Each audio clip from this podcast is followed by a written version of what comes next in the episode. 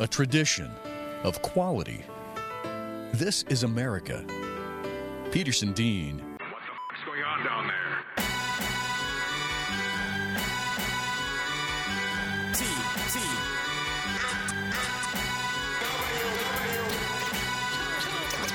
thousand.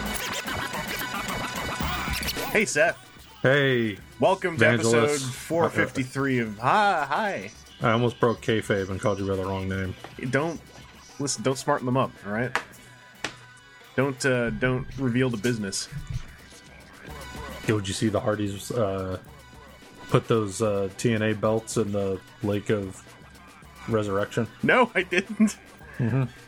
Is that on their They, Twitter feed? they threw the TNA belts in the uh, in the or the Pond of Resurrection, whatever. Lake, Lake of Resurrection. Thank Re- you. Lake of Resurrection, and Stick to they were they were reincarnated into House Hardy title belt. Excellent. I'm gonna go check their Twitter and catch up on that. Yeah, pay very close attention because when the screen starts going crazy and like all these images are flashing, the uh the f that owl image flashes. Excellent. it's pretty pretty good. Hold your head high attitude to take to a, com- a company, you know, messing with you on a contractual level. Yeah, Um, we are not messed with on a contractual level here in WTF and TFW no contracts. because there's no contract. We're we're freelancers. We get messed with, but no We're- contracts. we're we're journeyman podcasters. oh, We uh we just we come and go as as the, the microphones demand. Uh, Seth, we got some Transformer stuff to talk about here. all right. and we're going to open up with once again, as I mentioned last week, because we've gone. I I I noticed this last week actually that we had gone like multiple episodes without a new picture pick section. So it's it's back, Seth. It's, it's new new pick picks is back. Uh, Yay! it's it's very front page oriented, and Seth, your pick is first. Yay! Um, so an Irish animation studio called Boulder Media Studio uh, Oh. which you might mistakenly think is a Colorado based animation studio, but you'd be wrong. It's Irish. They have boulders in Ireland as well. Yeah, but do they have cities named after their boulders? They, they don't have to. They just have the boulders, and they're like, Okay. "What? We're not we're not owning these boulders. They're just here. We're not proud of them." I thought all the boulders got taken away to build Stonehenge, It depends which aliens uh, you're talking about. the Irish aliens. Right. Anyway, so they've confirmed that they're working on several Hasbro properties, specifically, or namely, or notably, depending on how you want to cut it Transformers, Littlest Pet Shop, and Micronauts. The Micronauts bit is actually, I think, the most exciting part of that story. Like that, there's there may well be a Micronauts cartoon in the near future. Yeah. Now, they had been bought out by Hasbro last year. Hmm. So that's probably why they scored all these sweet deals. Yeah, when when you are literally owned by Hasbro, you probably get to make cartoons about Hasbro stuff. Yeah, whether you want to or not. Like we were hoping to make a new He-Man cartoon. Too bad. or we have this idea for an original show. Nope. Big big Hank Hasbro just chewing on his cigars. Like you're gonna Yeah. make some uh, some shows. You're gonna make some funny cartoons for my my pieces of fiction. So I I didn't I was not uh, familiar with Boulder Media. So when I saw this story, I was like, well, are the is this just some little small time um, web animated animation studio, and is this going to be like another boondoggle uh, Go ninety web series of Oh. Transformers? No, don't worry, Seth. That that whole operation is doing its own independent follow up to Combiner Wars. That's nice. Uh, Um, so I googled them up, and I like, "Well, let's see what these people have worked on. We'll see if it's anything I recognize." And boy, is it! oh, So uh, currently, um, they're working on a show called Wander Over Yonder for Disney and Go Jetters for BBC, but something that I was kind of like, "Oh wow!" I I'm not even sure if I knew this was happening. They're working on a reboot of Danger Mouse for the BBC. And back in the day, like early days of Nickelodeon, that was one of the hot shows that uh I was excited to get to see. I haven't actually seen any of it, but my understanding is it's had at least one or two seasons, and all I saw of it was the big. They, they did a big social media push when they had a Count Duckula episode, and Danger Mouse wasn't really part of my childhood, but Count Duckula was.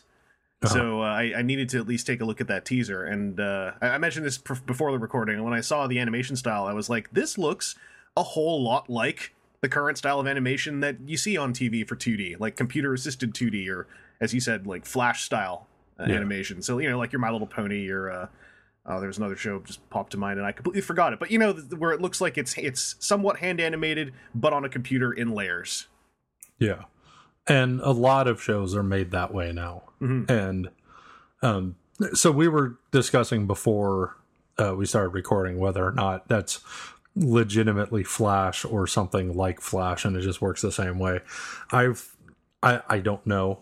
I have heard of several shows being referred to as being done in Flash, like even by people involved in their production Me too. Me too. and um assuming it is like let's just take it at face value and it is straight up modern flash animation i just think back to like early 2000 2001 time Mm-hmm. watching just these rough flash animated shows like one was a man i can't remember the name of the website that had them all but the, there was a website i frequented constantly and watched a bunch of these weird little short flash Like shows like like Frog Blender. Mm, that wasn't the name there, there or was, was one. that a show there was a site there was a site that didn't really have like a show but they had a lot of really neat like one-off things and one of their recurring ones was like it was like here's a frog in a blender and you can push all the different speeds and or here's like a hamster in a microwave and you can push all the different speeds and then like the the animal in question would like taunt you uh No. to, to to go like why don't you go one higher you know like the frog frog in a blender you push like speed speed 2 and the frog just starts slowly turning in circles inside the blender and it's like you're a pussy you're like, all right, well, I'm pushing three now. Uh, a lot of that stuff was was made by college and high school kids because I was one of them. I made like one or two Flash cartoons back in high school that I think have been eaten by time for the better. Now, the I remember one of the shows I watched was it was formatted to look like a a morning like a morning news talk show um titled The God and Devil Show. Mhm. And the hosts were God and the Devil. Um like that was the one that jumps to mind. Um let me see. Oh, created by the same person that made Happy Tree Friends. Oh, it was on Mondo Media. That was Oh. the website. Yeah, and they had a whole bunch. So like they weren't interactive. They were just like short, like five minute weekly shows in Flash. Oh yeah, like pl- plenty where- of them were, were pretty much shows that would like work a button in here and there. And uh yeah, where like the lip sync was like barely in the ballpark. But uh it's come a long way. Thank goodness that's look, all besides the point. they they look better now.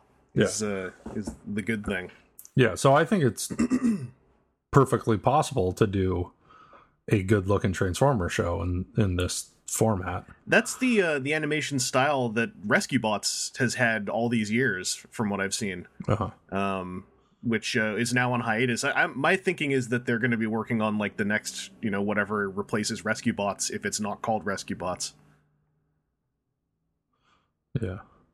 Yeah, and then just to name a couple other shows that they worked on for the benefit of the people who are getting all frustrated who already know and are like, why didn't they mention these other shows? They're huge. Um, Thank, Like- like thanks for listening, everyone over at Boulder Media. yeah. Well, they they've done several shows for like the UK that I'm not familiar with at all, but um what I would pick out as being the two biggest names in here are The Amazing World of Gumball and even more so Foster's Home for Imaginary Friends. Mhm. Um, that was a great show. That was a really good show. I've I've never seen Foster's Home, and I know that it's a huge thing. Like it is it is one of those things that's huge enough where having never seen it, I know it's a big deal. Yeah. Well, Gumball I've never seen, but I'm, I'm aware of it, Mhm. or I'm aware that it was a thing. But yeah, I watched most of Foster's, and it's just quality, quality entertainment for young folks. Yeah, Um, but so yeah, it's this could bear some good fruits because this studio has worked on some, you know, successful programs that ran multiple years. Oh yeah, So it's not like they don't know what they're doing. So Yeah, it's it's it's kind of exciting because uh, the fact that there are are any Transformers animated series in development right now feels like you know is good news because I, I feel like right now the status of just Transformers cartoons is they're being made, but like they they've they've fully aimed at a younger audience now after a couple years of Prime sort of aiming maybe a little bit higher at the age twelve mark. Um, I like Rid, but Rid is definitely aimed backwards a little bit in the age scheme, like a little bit more towards people coming off rescue bots. So I, I always worry that like that's step one before we hit step two, where it's like maybe it's not worth making cartoons for a bit. Um, so I'm happy that that there is a new project in the works. yeah, I wouldn't be surprised at all if whatever this new project is is targeting that same age group. Yeah, It it's almost like they have rescue bots for the little kids, something else for the little bit older kids, and then just jump straight to movies yeah. because that's all we got for you. or or you know the comics as well are so prolific now and like have hit this new somewhat sustained high that i feel like the comics are being treated as the next step after the cartoons for like you know maintaining engagement with your audience Yeah, but that's I think that's even targeting a different group that is a has to be a group that's aware that there are comics to be had oh yeah yeah in the for first sure place. Where where I think like more televised slash movie media is like in a different category in a lot of ways. But i'm just really sure i saw it on one of the investor slides at some point in the last few years where they were like here's our roadmap is like rescue bots rid comics movies with the comics and movies being kind of parallel. Um but i'm also thinking like as far as stories that are there for the older like enthusiastic audience yeah, um the, the comics are really filling the gap right now. And and there are enough of them that i feel like they they have as much depth as you know a full-on animated series and a little bit more yeah. um Well, yeah, I definitely think that's that's the the impression I get is for the older, more sophisticated Transformer fan, like the comics is is where you need to be. Um, I just don't have a need right now for for Transformer media outside of the toys. Like, Mm. I'm not looking for a TV show. I'm not looking for the comics. But if I did feel like I needed something like that, like some Transformer storytelling, it sounds like the comics is where I would be happiest. Oh yeah, and and you know, the longer you wait, the more you have to go back to. And the longer you wait, the more people will be able to tell you, kind of give you a heads up when stuff might get weak or strong. You know, like like people who start reading the comics now, it's always kind of like enjoy the comics. When you get to Dark Cybertron, don't worry, they get better again. Because Dark Dark Cybertron was the first big event that IDW ever did, and it shows. Uh, they got better, but Dark Cybertron is probably the weakest part of the current era. Uh, and I, I don't really say that maliciously. I'm sure if if it were not like a PR disaster, folks involved might perhaps uh, at least nod or say that's interesting to hear. Because I, I feel like they've done so much better in every single major event book since then that like that's just the uh, what do you call it? That's the freshman attempt. Is uh is Dark Cybertron. And then you know what they say about sophomore attempts? That totally applies to Combiner Wars in some ways. But that all aside, um, really looking forward to seeing what Boulder Media does. Um, I'm always excited to see new Transformers animation, even if I don't end up like diving right in and watching all of it. Because I, I, especially with stuff like the Flash style of animation, I like seeing how they deal with a thing that has to turn from one form to another. Um, I actually, from what I've watched of Rescue Bots, mostly the first two seasons, I really enjoy how they transform in that show because you can sort of see the layers, but the way that it's done, I think, was really clever considering the medium that's being worked in. And uh, from what I've heard, Rescue Bots gets a lot more sophisticated with its animation once you go deeper into it. Yeah. Yeah, I'm kind of looking at some of these other shows that I'm not familiar with um to kind of get an idea because a lot of it is very cartoony art style like humor shows. Um so I'm just seeing if they have done a more like older audience action show, uh, Randy Ninth Grade Ninja might be the closest that I'm seeing here. I mean, I, I I'd guess from what I saw in the two minutes of it that I saw on YouTube that Danger Mouse has some uh, some actiony stuff in it. Yeah, So, but uh, I was just seeing if they have done anything that might give you an idea of what kind of what kind of what you might expect from doing a transformer thing unless they're going to do a cartoony goofy transformer thing maybe they're replacing rescue bots for all we know that, that's my assumption. Uh, Okay. Till I see otherwise, especially with it, you know, being done in conjunction with Littlest Pet Shop. Like you know, Micronauts can be whatever. That's that's got, I think, at least multiple aesthetics and, and ways you could you could go about it. But Littlest Pet Shop seems like a perfect fit for goofy cartoony. i want Uh, hard sci-fi and micronauts Well, the they- hardest We, we we probably are in for at least one f- theatrical release called Micronauts. So uh, you know, get some some michael bay's micronauts get some gigantic lens flares in there because everyone is microscopic. They're in fact fighting against just one giant lens flare. That's the antagonist of the film. Is this giant incoming lens flare? Um, Seth, I'm gonna swing over to the toyetic direction with my own new picture pick. Uh, all right Last episode, uh, I talked with the folks about some uh, MP36 Masterpiece Megatron in hand shots that we got. And we'd gone on all this gigantic tangent that I hopefully have edited out because it was a waste of time now. Uh, about how if only someone would videotape the thing, and like literally a day and a half later, there's a full video with all the stuff we were spending a ton of time going, like, I wonder what this is like, blah, blah, blah.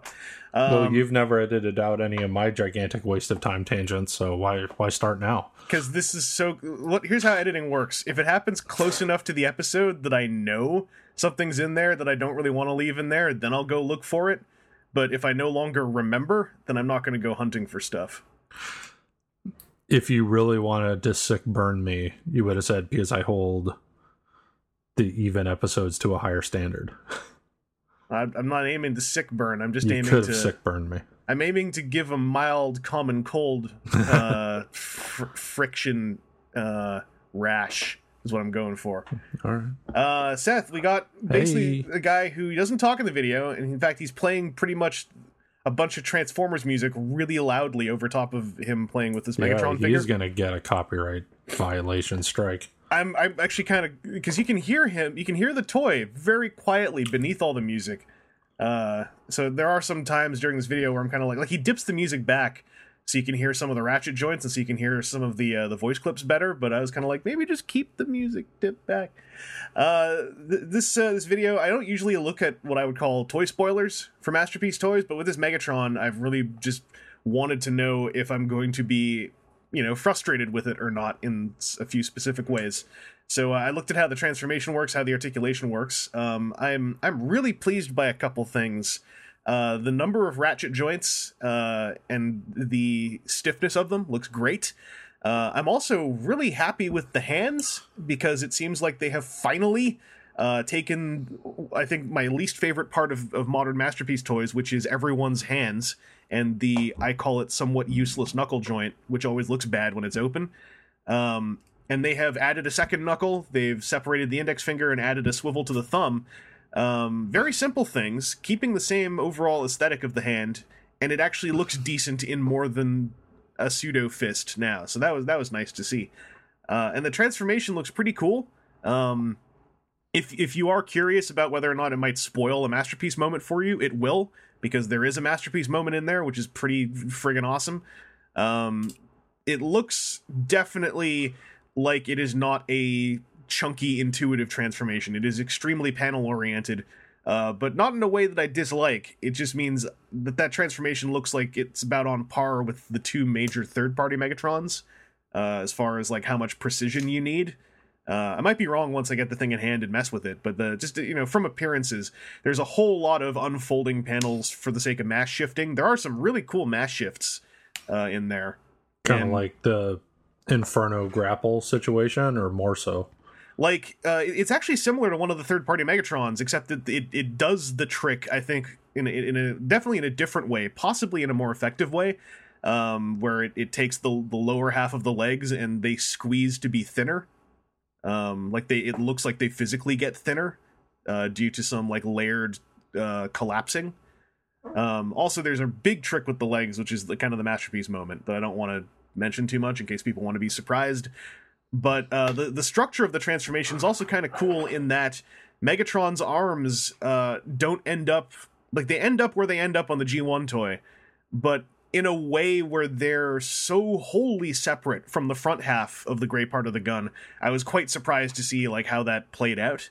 Um, so I, I'm I'm into this transformation from what I see, but I, I, I unless there's something about the hand feel of it and the way that things slot together, it's looking like it's uh it's not you know an Ironhide transformation or an Inferno transformation. Um, which is you know I guess a mild disappointment, but what I was hoping for is potentially physically impossible.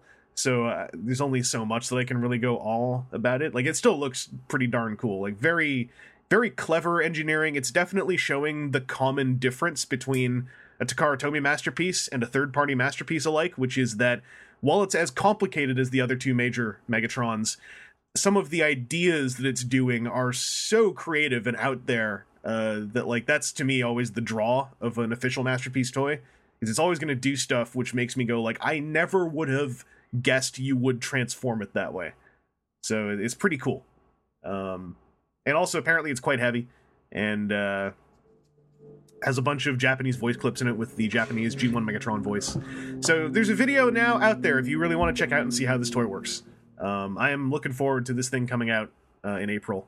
I hope it comes out sooner than later. But Seth, uh, how, how are you standing on this Megatron? Well, I had a f- few thoughts whilst watching the video. Um, uh, one thing is, it looks pretty cool how simple the face swap seems to be. I'm so happy The way the plug works. yeah. that- Um, that's actually another highlight of official toys. um, but then, so it's like this weird combination of being very cartoon accurate, smooth parts, but then tons of bits and panels. Like, Mm. I, I don't know if like where I have the video paused right now. Um, the forearms look tricky to keep all the the four sides lined up properly. Like it looks a little gappy here, and in one shot where the guy's like kind of turns it around to show the back, it looks like a panel had been knocked out of place on one of his forearms, and was like folded inward, sort of a thing It's, it's and then I- there's just tons of bits and chunks on his back. Like they hide a lot of chunk on his back. It seems. That's why I wish that the, the music wasn't playing so loud because uh, there is something to be gained by hearing how the toy sounds when it's transforming, and like I'm, I'm wondering if like I'm just you know if you would be hearing a ton of rattling or if it's all gonna hold together really tightly. Yeah. Um, and of course, Or- like, is it gonna is it the thing you can't really get from the video is like is are those parts gonna buckle when I grab them or are they gonna hold shape when I grab them? yeah. I mean, it could be a case of the guy just didn't quite clip something together correctly Mm. while he was setting up to do the video. I don't know what the situation was. Um, and then another thought that crossed my mind is so he comes with the the laser sword and pistol from from the animated movie Hmm. um and a big zappy effect part well it's the same effect part part for the bladed sword and the gun blast um which then got me thinking about this shift in masterpiece from this more cartoon oriented which the last several have been to the the the previous figures like the Hasui era post MP10 Mhm. uh, stuff and how well you have all this stuff that would let you recreate like Prime getting getting blasted there, but you're gonna have this Optimus Prime that doesn't look cartoony at all. And then I started wondering, well, this is MP36. That's only four away from MP40. Mhm. Are we gonna get a new cartoony Optimus Prime at MP40? I think the chances are really high. And if they, if they, if that's not at least an idea on a board somewhere to do uh, an Optimus Prime in the style of this Megatron with like the big white pelvis and you know just the the way less toy toy like proportions, I'd I'd be astounded because Like I've said it for for months now. This Megatron, like it doesn't look terrible next to MP10, but they just don't look the same. Yeah. Um, and I, I I would love to see an Optimus that aims so hard into the animation side of things. Uh, that, that could be a fascinating transformation. Yeah, so yeah, because they aren't going to look kind of the same and 40 seems like a good number to do another prime if they're going to do another prime. And I yeah. suspect they're going to do another prime. I I would actually be kind of annoyed if they don't, because there there is no in in the world of masterpiece alikes. Uh, like everyone's left Optimus Prime alone, and the kind of Optimus Prime that would go with this Megatron, I think, would require the kind of design minds at Takara Tomy. Uh, and the way that they are, like I said, they're able to think so outside of the box to accomplish the animation style uh, in these pieces. Um, so I really hope that they, that someone's working on something like that. Yeah, and if there is another prime, then I'm going to have to decide do I want a third masterpiece prime? So yeah, get all of them.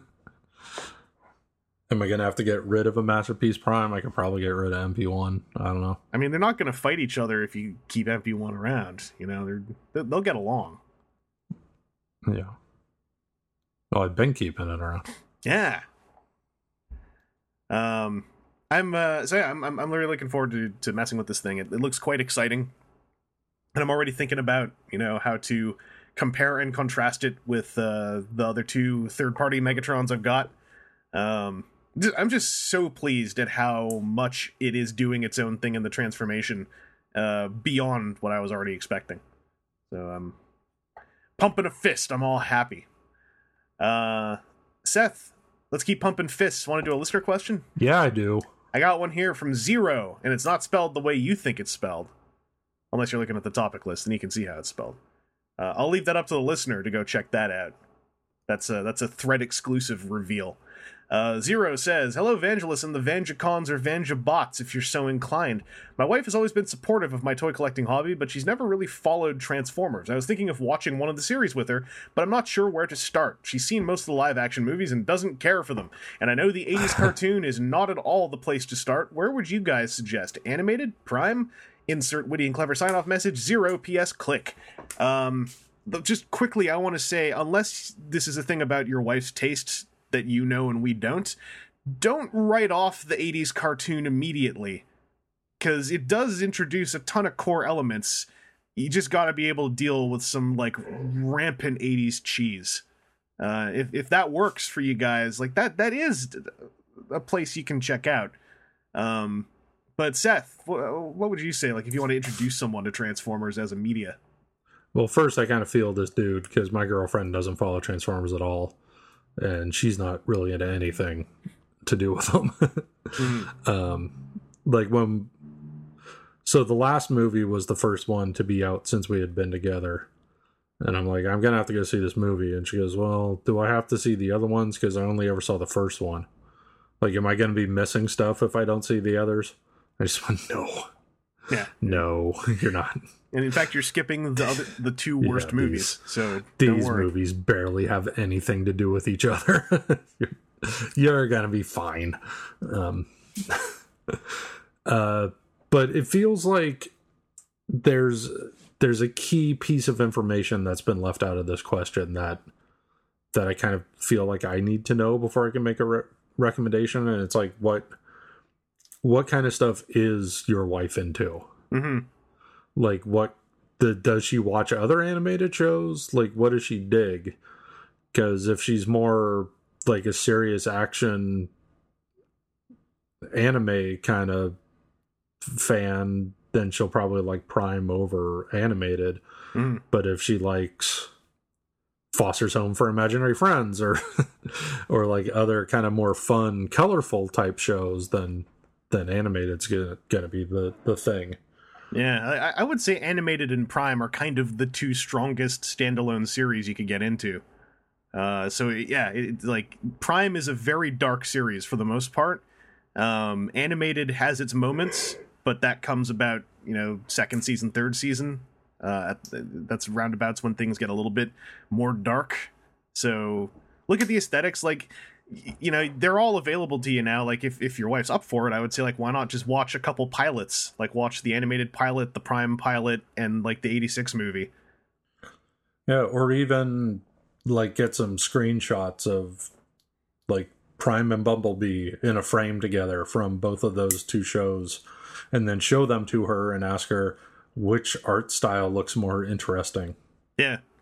And uh, in both in, in whatever you do, and I, this is what I recommend to anyone who has a friend that's kind of like, "Hey, I never checked out Transformers. Uh, what's the what should I do?" Like, tell them right up front. There are a lot of Transformers series, and a lot of them are completely different from each other. So, liking or disliking one shouldn't really close the door on any other one. Like, if someone checks out Prime as their first one and it's just not working, check out Animated. You know, check out G One, check out Beast Wars. Check out Um, Cybertron.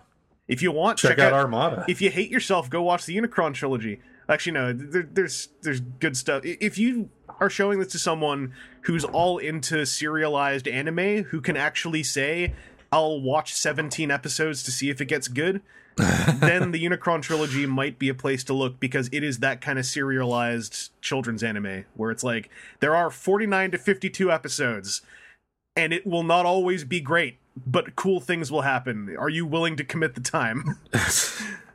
Are you ready to put up with five hours of straight garbage for two minutes of cool before another five hours of garbage? you like stock footage. It's kind of like you know what if so if if if the person you're talking about likes anime, like yes, Prime is probably a better place to go, but always mention like there is this Unicron trilogy if you just need something to kill time. There's a lot of it. There are 3 seasons of it, 150 some episodes of it. Um but yeah, like without Seth is right. Without knowing the taste of the person who's going to check this stuff out, it's hard to because there is no definitive one. I, just that animated and Prime are probably your two best bets. G1 never hurts as long as you know what you're getting into. 86 movies always a great one shot. Um, Beast Machines and Beast Wars, I don't mean to give short shrift here. It's just that I feel like animated and Prime are a stronger entry point. Uh, the Beast era is, I think, in 2017, a harder place to put someone first. Um, a decade ago, it would be a different story but nowadays with what transformers is in pop culture i think it's a lot more difficult to introduce someone to the whole franchise through the beast era at least that, that's Yeah. my opinion Yeah, like I watched all G1 because I was a kid. Then I watched Beast Wars because it was on during a time where it was a good time to just have it on. Like the the time of day it was on around here was when I think it was in the mornings, like when I was getting ready for work. So it was just it was an easy thing to have on and kind of watch while I was getting ready for work. So I ended up watching pretty much all of Beast Wars, if not all of it mm. might have missed an ep- episode or two here or there. Um, but then after that, it's like the RID from Car Robots, that Robots in Disguise, and Oh, yeah. animated. Yeah, animated are the only. Those are the only four Transformer series I've watched effectively all of. I, I always forget about 2001 rid because it's another serialized anime kids show so i always in my head it rolls together with the unicron trilogy Mhm. Um, except it's just a one-off so again you know if, if you want to just see without cg involved serialized children's anime you can always check out rid 2001 Yeah, that gets silly. and but it, it gets that rough. also has cool stuff. It That- does, There's it also does. some cool ideas in there too. Like I love the whole thing with the Combaticons or whatever they were called in that. Were they just called Destrons or something? Um, in in Rid they were called the Combaticons. In Car Yeah. Robots they were called the Destrongers because they were stronger Destrons. Um, yeah, so there there's some good ideas, but then a, a lot of like silliness.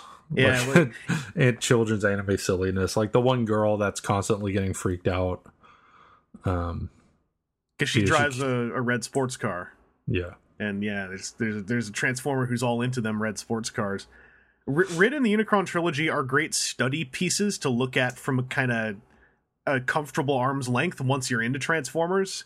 If you're just getting into Transformers, um, like I, I want to say I'm not trying to trample. There is a nostalgia one can have for Rid, especially back in 01. S- Same thing for the Beast era. It's just in 2017 for a new person. I think there are harder things to throw someone into. Like the Beast era, I, I love the Beast era, but I would say that's the second thing someone should watch. Like if someone gets into Transformers and is like, man, I actually really like this whole idea, then you go like, well, guess what? There's this really odd gem from like the mid late 90s called Beast Wars and Beast Machines and let me tell you the story behind this. Why don't you go check it out? And like then it becomes this really cool relic. But uh and it looks like a relic because yep. I don't think CGI animation holds up over time. no, I mean like that, like Beast Wars is a show that someone has to know about before they watch it. Because if you just throw someone into Beast Wars, it's gonna be like, what is this? Well, even early Pixar movies are starting to look yeah, crummy.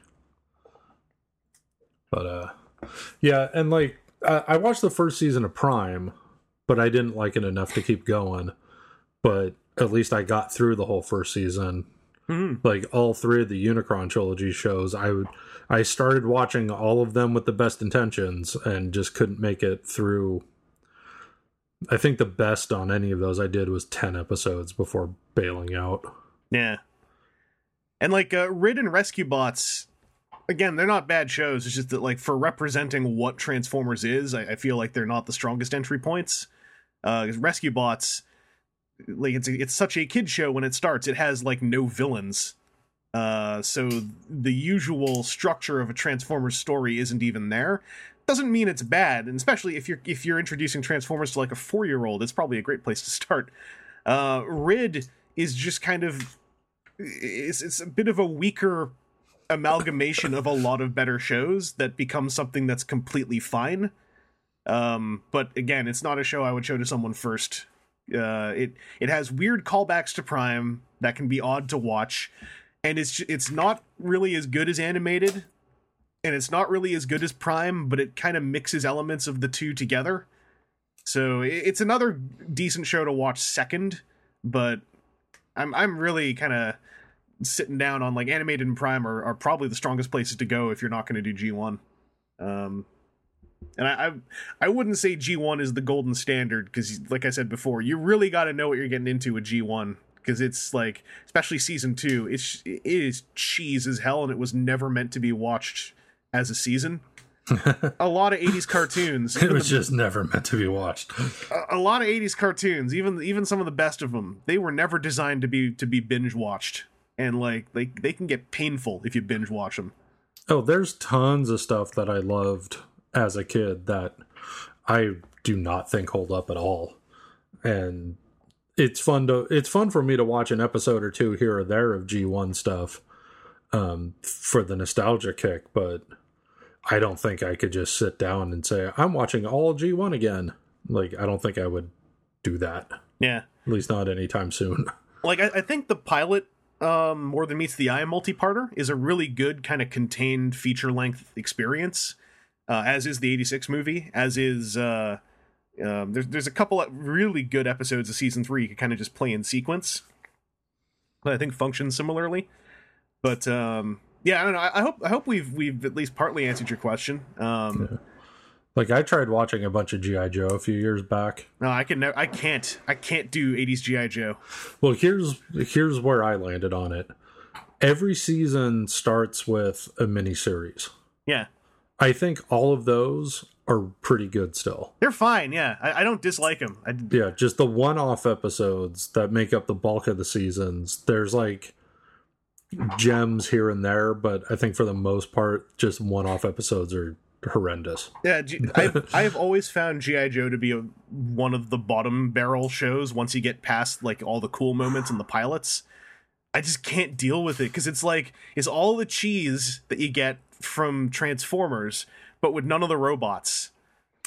And then like the heroes are I don't know, I have this whole thing with GI Joe protagonists like they're all they're always so cookie cutter and they all kind of seem like the same person with, with different voices and like I just can't uh, I can't get into it like I, and there's a lot of GI Joe I, I really do enjoy you know the movie those those miniseries pilots but yeah the the episodics in GI Joe are like they're kind of funny and like if you take them one piece at a time and look for some of the absolutely most kooky ones they're they're actually quite funny if you really dig into them. But like, well, even if you're not just looking for the weird, goofy ones, there's some really good standalone episodes. yeah, But, you- I I really like what the the miniseries ones is the like the thread running through them. Like yeah, we got to collect all these elements to power the mass device, and we got to collect all these parts to build the weather dominator, and uh, just like the sense of urgency going from episode to episode, and then a cliffhanger, and I I think those are perfectly watchable today. Although the mass device and the weather dominator, like those are sequential too, right? Like, doesn't like the mass device end in a way that gets carried on into part one of the weather dominator one? They were different seasons. Really? I thought I thought that like they were sequential. Why do I think they're sequential? No, I'm pretty sure they're the beginnings of their seasons. Okay. Because I, remember the weather dominator one, like, is the when they introduced Destro, isn't it? The cartoon. I saw these years ago, so don't hold me I think this. Mass Device was before Weather Dominator, Okay. and Destro was there from the beginning. Oh, did I on this tangent? Did I send you that that uh, video I found the compilation of all the uh, GI Joe comic book Yes, commercials I had talked about before? You did. I I don't remember it very well now because that was a couple weeks ago. Oh, that's amazing. But I, Yeah. I got the link. For the majority of it, it's like GI Joe the musical because it's the GI Joe music, but tailored lyrics for whatever they're introducing in each one. So it's like a song about Destro. It's a song about Major Blood. It's a song about the everything's the new enemy or the new threat. and uh and man, they hadn't decided on the voices for some of those characters yet. So those especially the early couple like like Cobra Commander just sounds like a villain. But then Desperate Destro shows up and he's got this crazy kind of high pitched voice. And it's like, man, they went a whole different way by the time they got to the TV series for Destro's voice. Destro did better once he got his established voice. It's Yeah. like to me, that's the Destro voice. And none, neither voice is anywhere near sounding Scottish, which apparently Destro is supposed to be. Yeah, uh, but and then like the '80s Destro voice still had this odd accent that like at t- like I remember when I when I was watching those miniseries. yeah, but it was I- like almost African. Yeah, I- I kept thinking like this accent he has sounds at times European, maybe, but the voice is so deep, it's it's it's turning into something else. Yeah, sometimes it sounds non-specific European. Sometimes it sounds very subtly African, like Central African Yeah, kind of kind of an accent. and it's like, and and then like they even made him Scottish in the show. Like there's this whole thing at Destro Castle in Scotland, and it's like, who, who are you fooling, man? this dude ain't Scottish. Oh man. I need to I need to get caught up on where GI Joe is in the current IDW comics ever since Revolution. Cuz they they got kicked around during the Revolution like main event books and they got written kind of badly during those. So I'm, I'm hoping that they, they they made a comeback from that once they got into their own book again. Um because they've been GI Joe's been showing up in the Transformers books and in Revolutionaries and I don't mind them in there except for this one dude.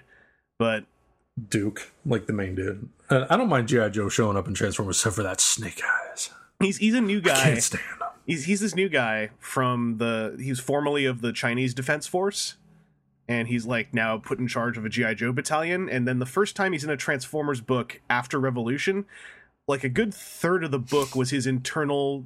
It was like him monologuing in his head about. It's all is it all written in English? no, it's not. It's not making me mad in that way. Just to make it really awful. that that would have made me like actually mad but it was like he's just remembering that there was like when when um all hail megatron happened and the decepticons took over earth he's having these he's not even they're not even showing imagery it's just him narrating as he's doing things in the book where he's like there was this woman who used to make really good like donuts and then she was on fire. I put out the fire. Her legs were on fire. I don't trust robots. I don't like gi joe. And it's just and it's like that would be one thing if it was for like I'm, I'm paraphrasing. It would be one thing if it was for like you know a page but then he he it's for like a page and a half the whole time he's on panel. Then it cuts to a different cast of characters then the book goes back to him and he's still going on about it in his head going like the woman her legs were on fire i put i put out her legs i don't trust robots i hate G.I. Joe and then like I just didn't like him. There's uh, they've gotten past that, but that was a really really poor first impression for me. on Dude. the, Do you remember the guy's name? I don't remember his name now because they didn't give him a cool code name. Um, he just had his normal name, and I don't remember it. Uh, I, I can look it up at some point. The the, the It's cool- like major. Pick a Chinese name. We're assigning you to the GI Joe team. Oh, I hate GI Joe, and you're going to be in charge of liaisoning with the Transformers. Ooh, I hate them robots setting legs on fire. they set that lady's legs on fire. She made really good something or other food. Uh, the rest of that book was fine. It's just that guy's intro. I was kind of like, I don't care about this guy, and stop trying to make me care about this guy. Because there's in in in the main event book, there's this whole connection which they've maintained where like Soundwave, Matt Trakker, and Mainframe, if I remember right, like are kind of the ones who saved the day against Baron Karza. And so when Mainframe sees Soundwave again, he's like, "Yo, Soundwave!" And Sound Soundwave's like, "Oh, hi, Mainframe, you're cool." And like they're all they're buddies. and then Matt Trakker shows up, and they're like, eh, "It's Matt Trakker. And I'm I need to Nice also, hat, Matt." I need to look in on how Mask is doing because from what I from what I heard, Mask issue one maintained the kind of low bar that Mask was being written to uh, in Revolutionary or in Revolution. Um, of course, it probably could have gotten better by now, but Mask Mask and GI Joe were kind of idiots in Rev- in in Revolution. Uh, and like GI Joe can bounce back from that because they, you know, that's just them in an event book. But Mask was being introduced in Revolution, kind of as idiots. I was like, come on, you can do better than this. Just like one of the mask guys blunders in the frame with his helmet on backwards. guys, what's that? Who turned the lights out, guys? Yeah, um, they Mask and GI Joe were the victims of like that old trope when you have Transformers involved with human characters, where it's like, well, someone has to really not trust robots, and so they were like, we'll have GI Joe super not trust them, and it's like that's fine, but then you did it in the dumb way where they just continually super didn't trust them. Uh, but yeah, some some great stuff has come out of that too. If anyone listening has you know not read Revolution or didn't care at all about that event, uh, if you ever decide to go back to it, like that that they they did so much better with that event than I thought they were going to, um, given what they were having to do. um, anyway, I think that we've answered that listener question. Uh, Seth, let's uh, let's just talk about some what we got this week. It's uh, we're aside from that from from all that new picture pick stuff, we're kind of in between things.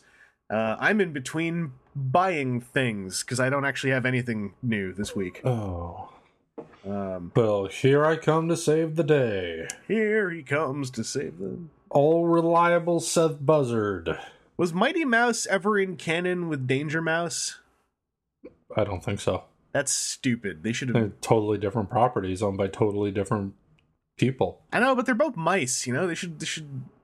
They should do cool stuff. Anyway, I don't know, man.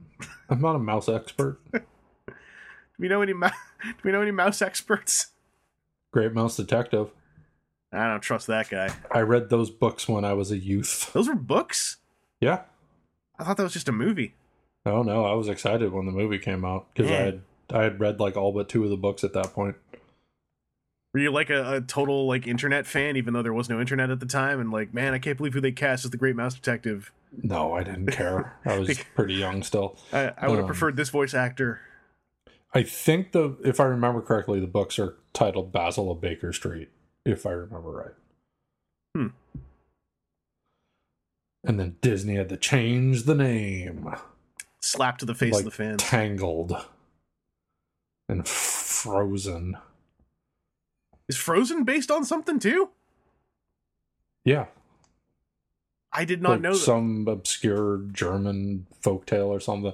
I mean, I, I don't remember exactly what, but I read something not too long ago, um, about how like it, it was like here's how Disney movies are different than the source material, and then Frozen came up, and I was like, oh, I didn't even realize.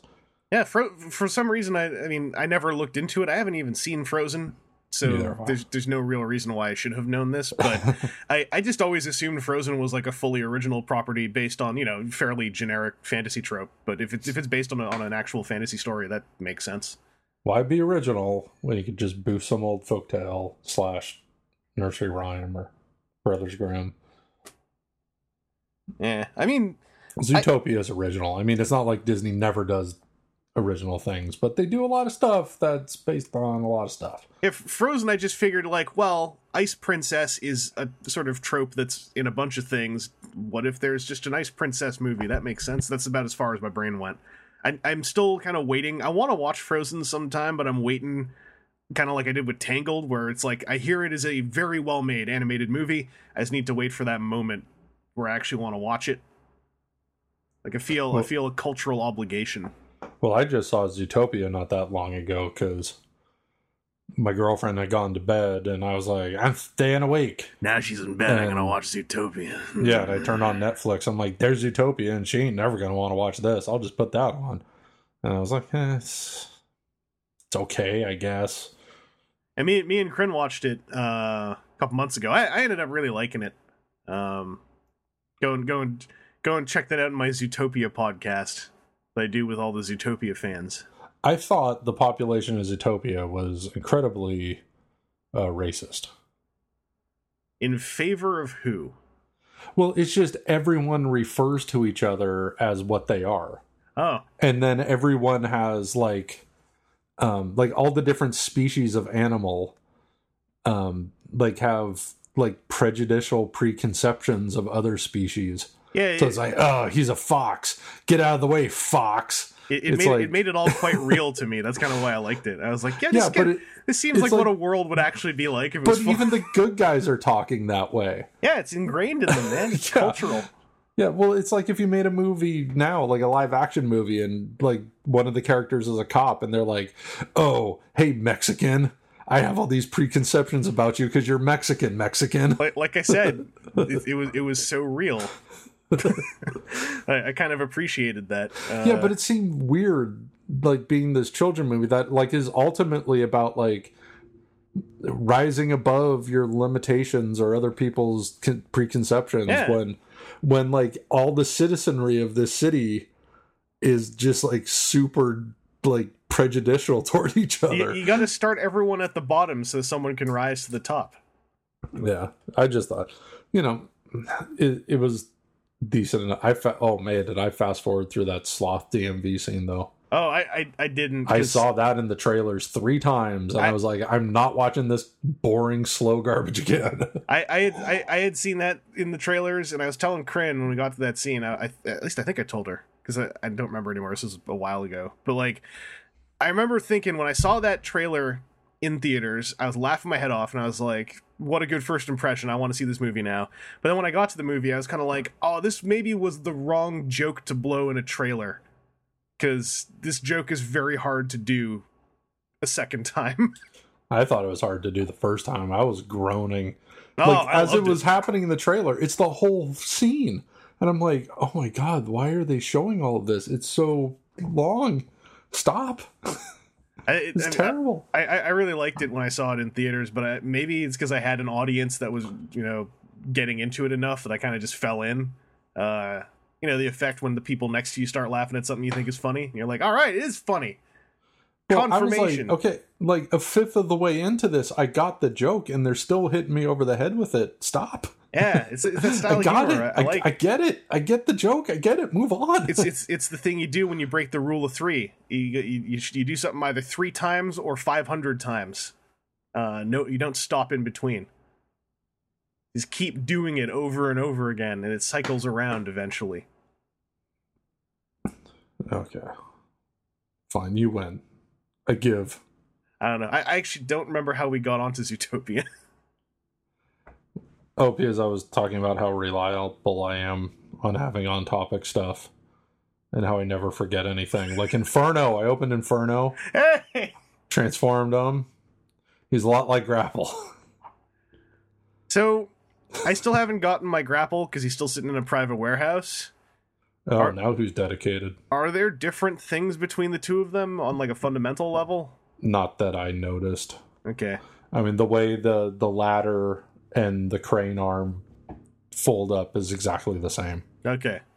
And then the the only differences are just little cosmetic details, like the the coiled up hoses and tanks on on Inferno's legs aren't on Grapple. It- It's just tiny details like that that are different, but Hmm. like I it took no effort to transform Inferno because I just did everything I did on Grapple and I was like, okay, I do this, this, this, this, fold that up, boom, I'm done. Um, so yeah, I mean, if you have one, then you know what you're dealing with for the other, Mm. and then it's just, I think it's going to have to be down to the individual. Like, do you like that mold enough to effectively get it exactly the same again? Do you like those two characters enough to where you need both of them? Like, if you're not a big time grapple fan and you don't feel like you need to be complete, um, I would get I would recommend Inferno over Grapple just because I think he's a more recognizable character. Yeah. Um, but And and he's got the interaction with Red Alert, which yeah, a lot of people have ended up getting. um, but yeah, I mean it's fine. I mean I I'm not sad that I have both of them. Are you doing uh, all chrome parts on Inferno as well? Yes, All right. yeah, and he came with the uh, the chrome uh, blaster arm already attached. Yeah. so I didn't have to swap. And he had the chrome chest piece. So um, now it looked like he had the more toy style head to go with the chromey parts, where Grapple out of the box had one of the cartoony heads on Mm. and the more toy like parts. So that was an odd choice to swap them. Um, but yeah, you know, it's fine. I mean, most people who probably care about Inferno already have them. So Yeah. Uh, I, I I really like how that toy transforms. Um, I'm just my my one thing, most petty thing is you know how he's got all those swappable bits right to go chrome or silver. yeah, The chrome thing next to Inferno's head is always chrome. There's no swappable part for that, and it's pinned in. And yeah, I'm like, I'm, little squirt gun. Yeah, and, and I'm just I'm just like you you've gone to this distance to let me swap everything to provide a third chest with a frigging cradle for Red Alert, but I can't unchrome the thing right next to his head. Like that it irritates me. Because it's I don't know it's it's like it's one of those things where it's like that's the the one percent that's you, you went ninety nine percent and then stopped right before this kind of important thing that's floating right next to his head. But whatever, Whatever. toys toys ruined. Then I got some newer off the shelf stuff. Oh, I got Sawback, Skytread, and Repugnus is Sawback the lion? Lion. Okay, Yes. all right. Now I know who you got. Okay. So I mean, or Sky. Did I say Skytread or did I say something else? You said Skytread. what I said. Okay, that's the name. That's flywheels, some- right? Yeah. So for some reason I thought I said something else. I don't know. Tread shot or something. I got confused. It's been a long day. Um so Skytread is you know, the the face on the head is different, but the little tank we've gotten before already. Hmm. So there's nothing really new there except for the head.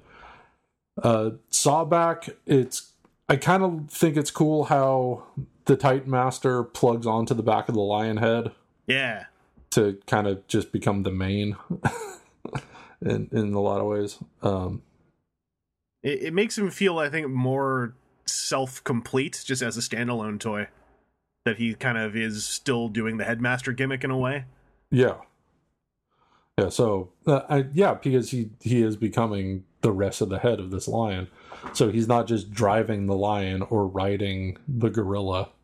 Yeah, Um, he's the head of this littler thing too. Whoops! oh dear. Bump the microphone. because they they all they're they're designed according to the instructions. All of them have a mode that they ride and a, mo- a mode that they integrate with. But some of the integrations are so scant, like a lot of the vehicle ones. It's like to Yeah. integrate him, lie him down facing up, and we'll Yeah. cover we'll cover the head. And I'm like, well, it's, it just looks like a dude's lying on top of a tank now. Yeah. or just plug this square in, and now there's a square. Yeah. Um, yeah, but Repugnus, I think, is the star of that that three. It's just such a weird little creature. Um, I really like him, and I really like his colors. Just Repugnus is a fun little creep.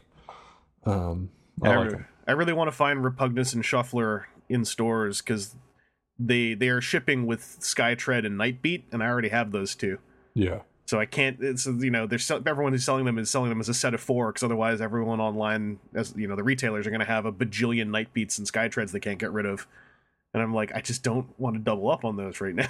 Well, I made a mistake and I already doubled up on Nightbeat, so I really don't want to go three down. Um, you, yeah, you have two Nightbeats for no good reason, right. except that he's great, right? well, I tagged you in that tweet where I put both of them on and and suggested that the only solution was to start troop building Nightbeat. I'd be more okay with troop buildings. How about I troop build the Skytreads and you troop build the Nightbeats? Oh boy.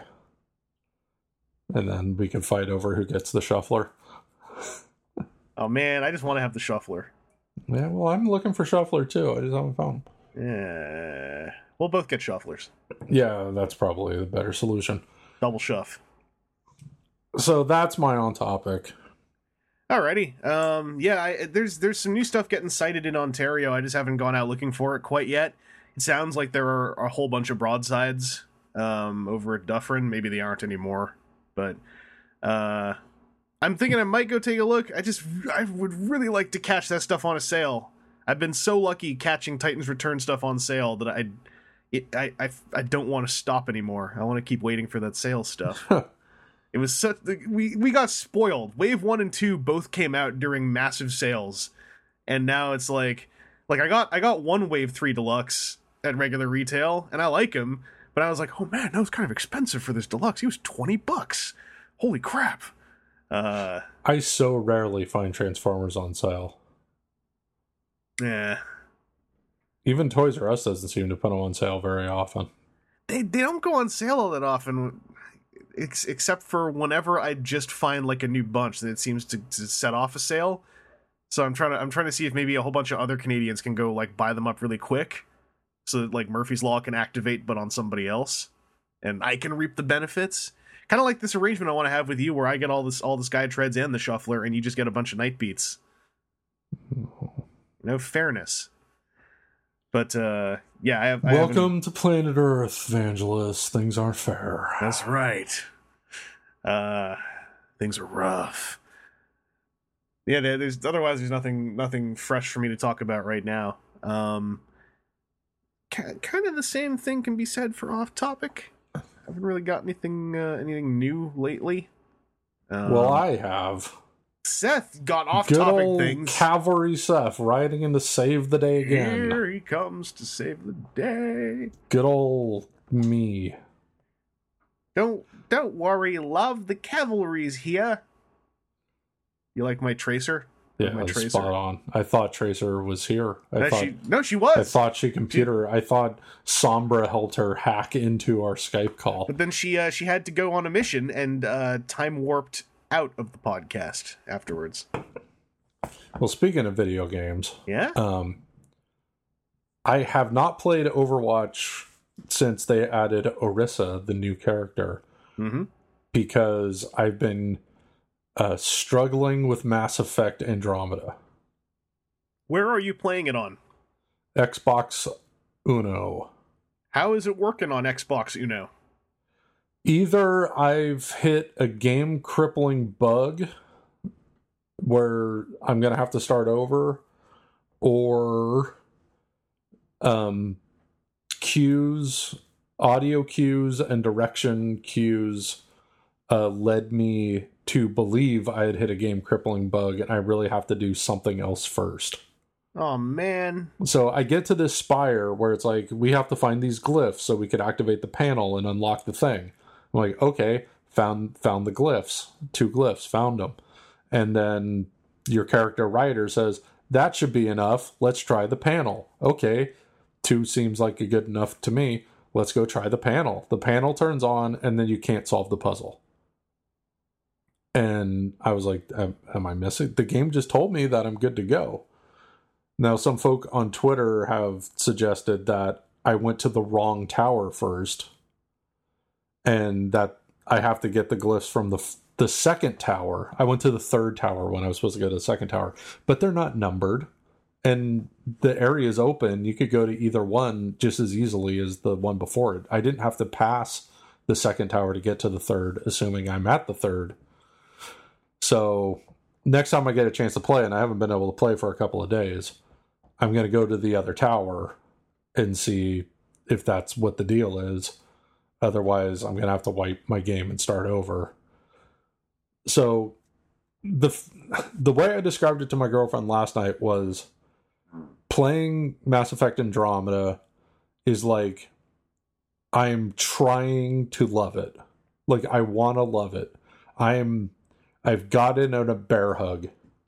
And it is clawing and kicking to wiggle free and get away from me. Where it's like I'm tr- I'm giving you every opportunity, man. I'm trying to uh, like you and you are fighting me on it. from from what I've heard from a lot of different places, I think I'm gonna end up liking that game because I'm gonna eventually play through it because I like that world. Uh, it is just a game that like go in in both its lead up and in in you know everything that was covered about it. It's like it's like the game presented itself very poorly and presents itself very poorly, but if you stick with it, you come out probably feeling rewarded by the end. So I'm- yeah, I keep hearing people say like you got to get 10 hours in and then it gets better. They don't say it gets good, they just say it gets better. And I've I've slogged through parts in other Mass Effect games, so I'm I'm prepared for that. And I enjoyed Mass Effect 3 with all DLC installed. So, you know, I guess my bar is some would say my bar is lower. I would disagree, but I don't I don't want to actually have that discussion with people who get mad about Mass Effect. Yeah, well, Uh, I'm I'm hoping that in the end, I find it similar to how I felt about Iron Fist, which is where it's not the best of the series. Like Iron Fist, I don't think Iron Fist is the best Marvel Netflix, but it's not as bad as everyone's making it out to sound. It's gonna it's gonna take me a while to go check on Iron Fist. it's just for for the amount of time I would need to spend. That's the thing that that's turning me away from that, like hmm. of not interacting with it. Like with Mass Effect, at least there's, from my understanding, there's also like an action game attached to it, so I can shoot stuff. But I don't really know. I haven't played Mass Effect Andromeda yet. Like, is is the is the gaming part of it fun? like the shooting stuff and hopping around and being a cool space ranger. it it feels very similar to past games with the addition of being able to jump pack a little bit. Um one thing is uh you don't pick a class anymore. Um you could invest your skill points into any abilities from what would have been the different classes. Mhm. and then you can put different profiles on that shift your stats to emulate all the classes. Like all the class names are in there as profiles. So like soldier, adept, um I forget the others. but so so you can just like min max yourself into like this was the class I liked from the other games and I'm just going to put all my stuff into those and then turn on that profile and keep it that way.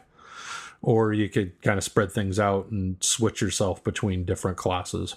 Yeah, like I heard, I heard that like it's it's kind of more open ended and you're not kind of making a hard decision right at the start for your play style. Yeah. But yeah, But one of the things that I don't like is you don't have the team control that you used to. hmm, Like you could tell people where to go, but you can't like do that pause radial menu. Okay, you use this biotic power, you shoot that that guy, and then set up like the like the uh the biotic detonation things. yeah, Where it's like, okay, you do lift, and then while they're lifted, I do this other thing, and that causes an ex- an area of effect explosion for tons of damage.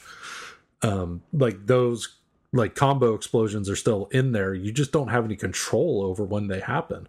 Like you just kind of have to be waiting for one of your squad mates to do a thing and then take advantage of it. I always meant to play Mass Effect like that because that seemed like super fun. Oh, I played it that the hell out of it that way Exactly. after I figured it out. Like the first game, I like completely ignored biotics Yeah.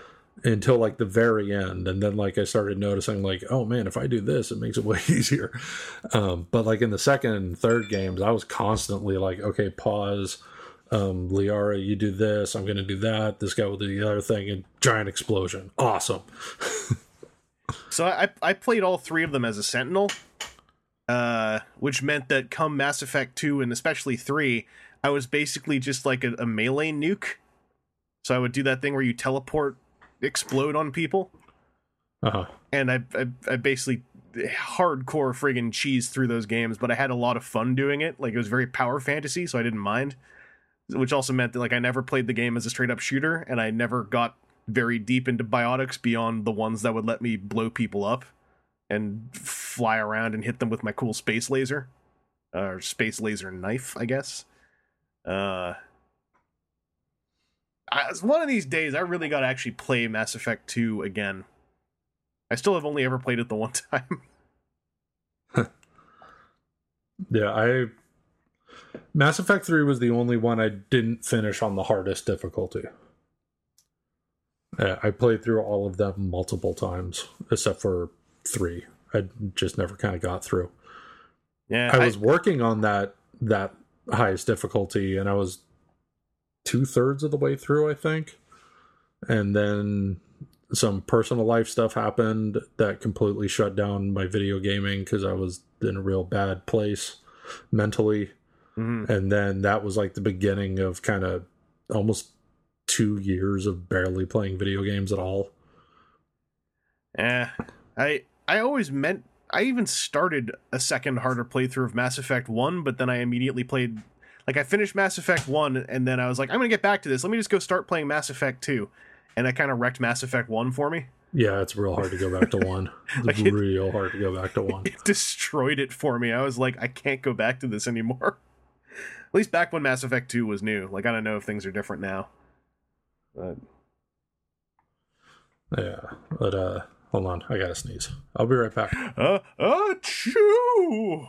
Huh, phew. Sniff. Oh, ooh. Yeah, that's getting to be that time of year again. I, I I dubbed in for you while you were muted. I heard Yeah. because when I mute, it just mutes the microphone, not the headphones. Was I accurate? Was that basically what happened? Very close. Oh, I'm man. very foppish when I sneeze. Oh, Achoo! I kind of like wave a, a hanky around as I'm sneezing. all these all these, these, these lace sleeves start coming Yeah. out from inside your regular sleeves, and it's really crazy because I'm wearing a t-shirt. and then yeah, and then you as, you as you lean your head back from the sneeze, you've got just a gigantic period wig on. yep. I got tons of pancake makeup. Just so weird what the springtime does to Seth. um, yeah, I don't, I don't have anything uh, new video game wise even really to talk about. well, Uh, I got toys. Oh, all right. It's just we sort of ended because you made reference to Tracer. It started with that. So I got some Marvel figures. So I got the Groot three pack Toys R Us exclusive, Mhm. which is basically the Groot build a figure, which I didn't mind getting again because mine was broken. Like the leg didn't attach right. So it's like, okay, fine. Well, here's a Groot that ain't broken. um, then like the little pot of plant Groot, and then the baby Groot from the from the new movie. Um, so that's fine. That's cool. Then, like, I was looking at my Marvel Legends collection, specifically um, the movie figures, and and like I I dug up my Captain America Winter Soldier Winter Soldier, and it was just like, man, this guy is bad. This is a crummy figure. Um, if I want to do a display of MCU figures, this one stinks. And I was like, wait, there was that those two Walmart exclusive Winter Soldier and Falcon from Civil War that I never found. let me go hunt those down. So I started looking on eBay, and it's like, the this is higher price than than I'm really interested in.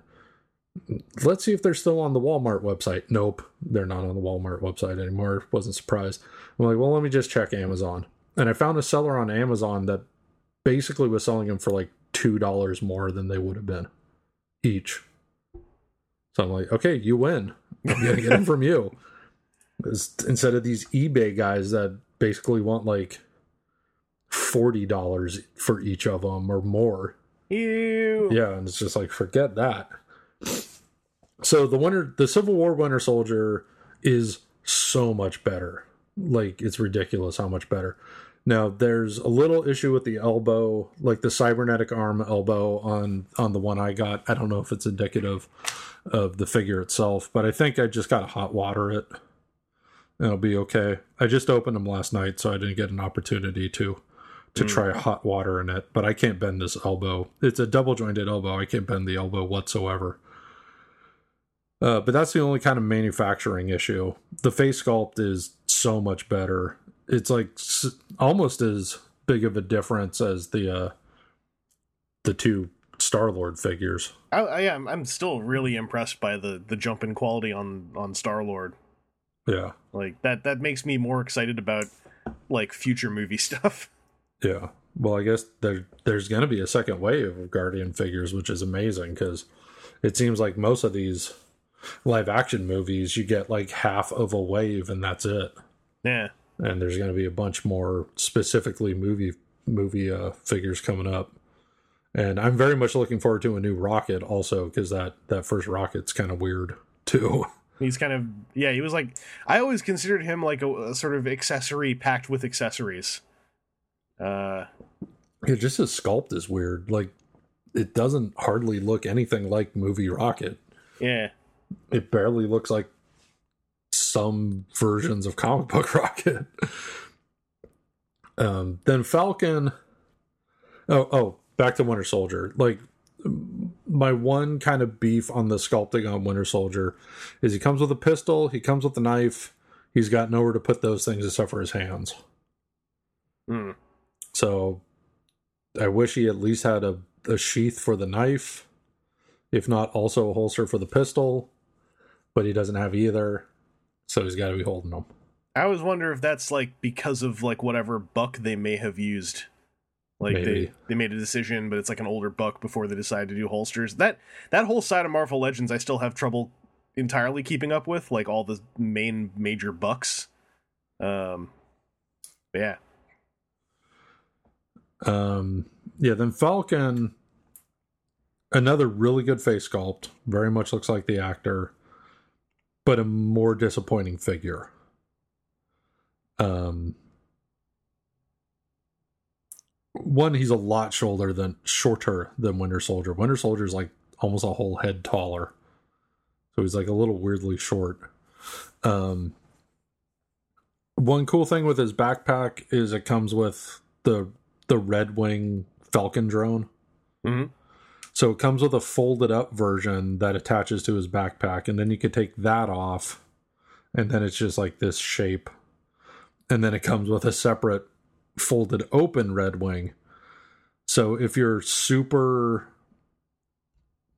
dedicated to the detail and you're not going to display Falcon with Red Wing, uh, unless Red Wing is not also on his back. it's just like this kind of weirdly specific thing. Like I don't really see the point of having him come with folded up Red Wing just so you could not have it plugged onto his back to keep keep uh, it accurate that way. Uh, the disappointing thing with his wings is they don't fold up oh, like at all. they're And the always way- fully extended. Yeah. And the way they attach to his back, you can't hang them down either. You can't just rotate them and have them hang down. You could almost kind of do it, but there's really nothing holding them on. And then they're just well, and then they stick down farther than his feet go, so you wouldn't even be able to stand them. So either the wings are attached or they're completely stretched out. but like in the movies, they fold up to the point of disappearing.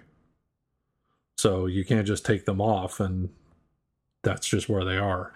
But you can't pose them whatsoever. They're just fully extended, so you can't even have them folded like halfway or anything.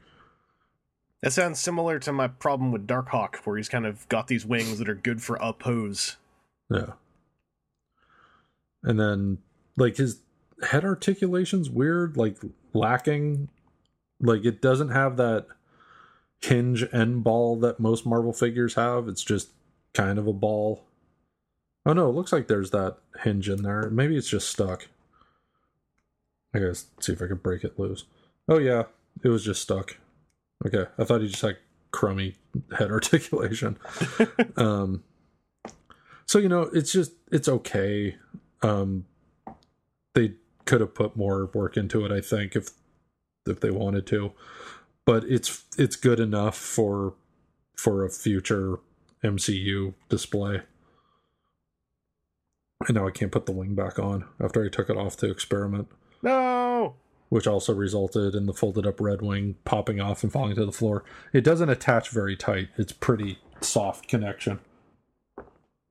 Well, I'll find it when I have time to dig around on the floor. Uh, then the last thing I got. So I've never, much to my consternation, uh, gotten around to canceling my Loot Crate subscription. so the good news is I've gotten some pretty cool T-shirts. All right. How about, how about them Funkos? You got any Funkos? Nope, they don't do Funko Pops. That's uh Oh wait, did I say Loot Crate? I meant Geek Fuel. Oh, okay. Yeah, I never. Yeah, I, I never.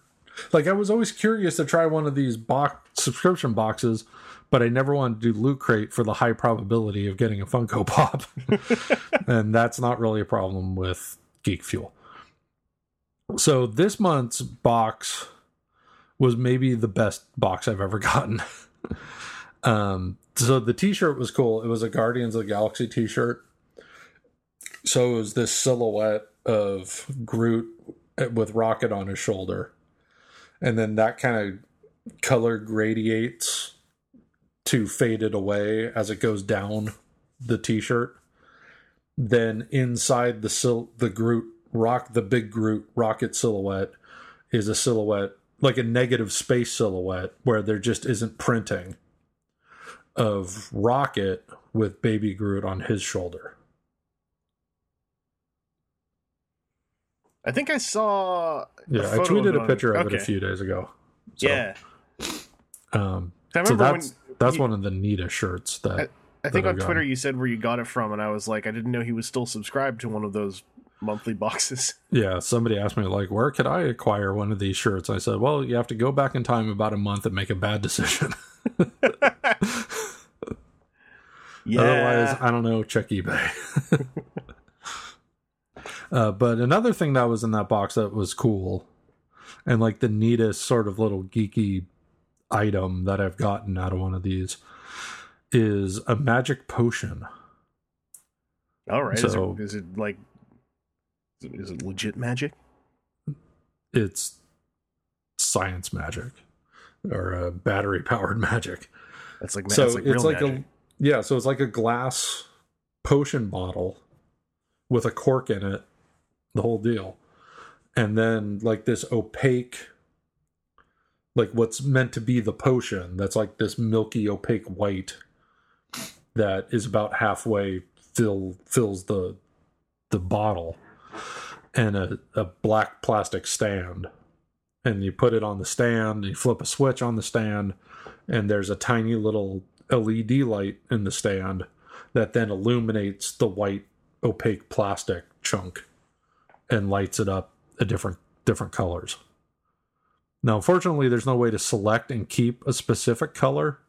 It's just constantly rotating the colors and then i wish it would pause and stay on a color for a little bit longer but it basically goes pink to blue to green to yellow to pink to blue to red. Um, it just keeps going. Like i wish it faded to the next color and then stayed on it for 10 seconds and then faded to the next color. Mm. but it looks kind of cool and uh, I was like, "Wow, this is kind of fun and neat." And it changes colors, and my girlfriend was like, "I love stuff that changes colors." and uh, she's kind of co-opted it, putting it on her new display case. She got this new glass display case to put her tiki mugs in, and then she basically just took my potion and put it on top of the case. It's a So I tiki guess- potion now. yeah, oh, that's where it goes now. That's fine. Um, that's pretty much all I got. Alrighty. Unless you Um, want to hear about the Petersen Dean solar commercials. Well, I'm just ch- I'm just checking again. I, uh, I between the last time I said it and now, I still have not got anything new this week. oh, Uh, so yeah, I uh, I think I'll just close this one up. okay.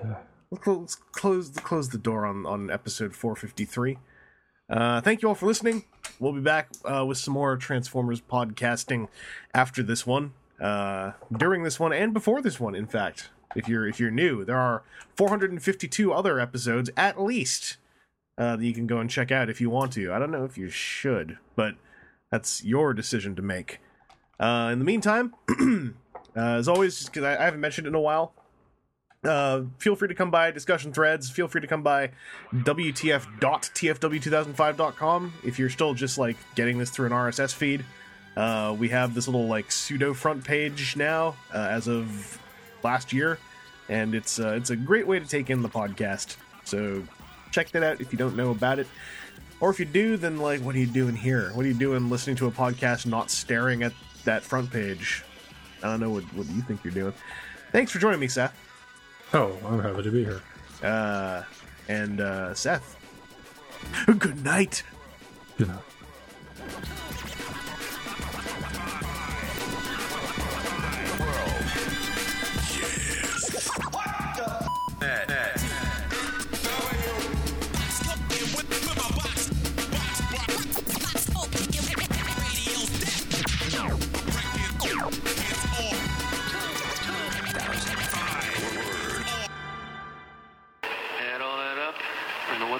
Means, but you got some badass perpetrators and they're here to stay. Okay, let me tell you about these commercials real quick.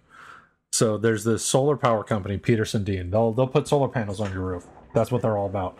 So I've been seeing commercials for these guys for like two years now. And originally the commercials were like, "Hey, solar power, man, you're gonna save." And like the dude's serious, and it's like, "My daddy started this company, and we did roofing, and now we're doing solar panels, and we do the best made in America solar panels there are, and we're roofers, so we're going to do everything right the first time. Our guys aren't going to screw up your roof because they know how to hand, work on roofs. Made in America, great solar panels, save energy, save money. Petersen Dean, boom. And that's what the commercials were for like the first year. Like serious, like family business, made in America, everything's great, American flag waving. Then over the last couple months, the commercials have started getting crazy. Like the guy is devolving. and a couple weeks ago there was a new commercial where he's like now he's like he went from wearing a suit and tie in the commercials to just like work clothes and it's like don't get the Chinese solar panels, American solar panels, Petersen Dean, man, we we'll put them on your roof. We know what we're doing. You don't know how to. We'll put them on the roof. And like they, he started like almost getting a southern accent going, and I'm like, there's things are going weird with these commercials. They're just trying different stuff. And it was like over a couple ads that he was getting like more like, I'm a used car solar panel salesman. Woo! Like, come on down, crazy Eddie solar panels, made in America. Then I saw a new one this morning where now he's back in the suit and tie. And I'm like, okay, he's calmed down. And he's like got a like three employees and a half circle around him. And now it's back to the you know, my father started this business and we're the best roofers and we got the best solar panels made in America and we're going to help the people of America by bringing down their electricity bills and we're going to help the environment because solar panel made in America, this is great. And then he starts going crazy again. We're just like, we're going to save the world and we got these solar panels and we're going to get out there and sell. sell. I wish he ripped his shirt open and there was an American flag underneath, like chroma keyed in, like he's he's wearing a green shirt and they chroma key a waving flag and an eagle. And okay, then then there was one before that I forgot about, where this is after the first commercial where he's like crazy used car salesman guy, to where now they have like an air cannon, and they're shooting ice cubes at their solar panels to show you that they're they're tough enough to to stand up to hail. So now he's got like this air cannon. He's blasting the solar panels with with ice cubes. Goes, "You could trust a Petersen Dean solar panel made in America to stand up to hail." Can you say that about them other Chinese solar panels? I don't know. We didn't try shooting them with a gun.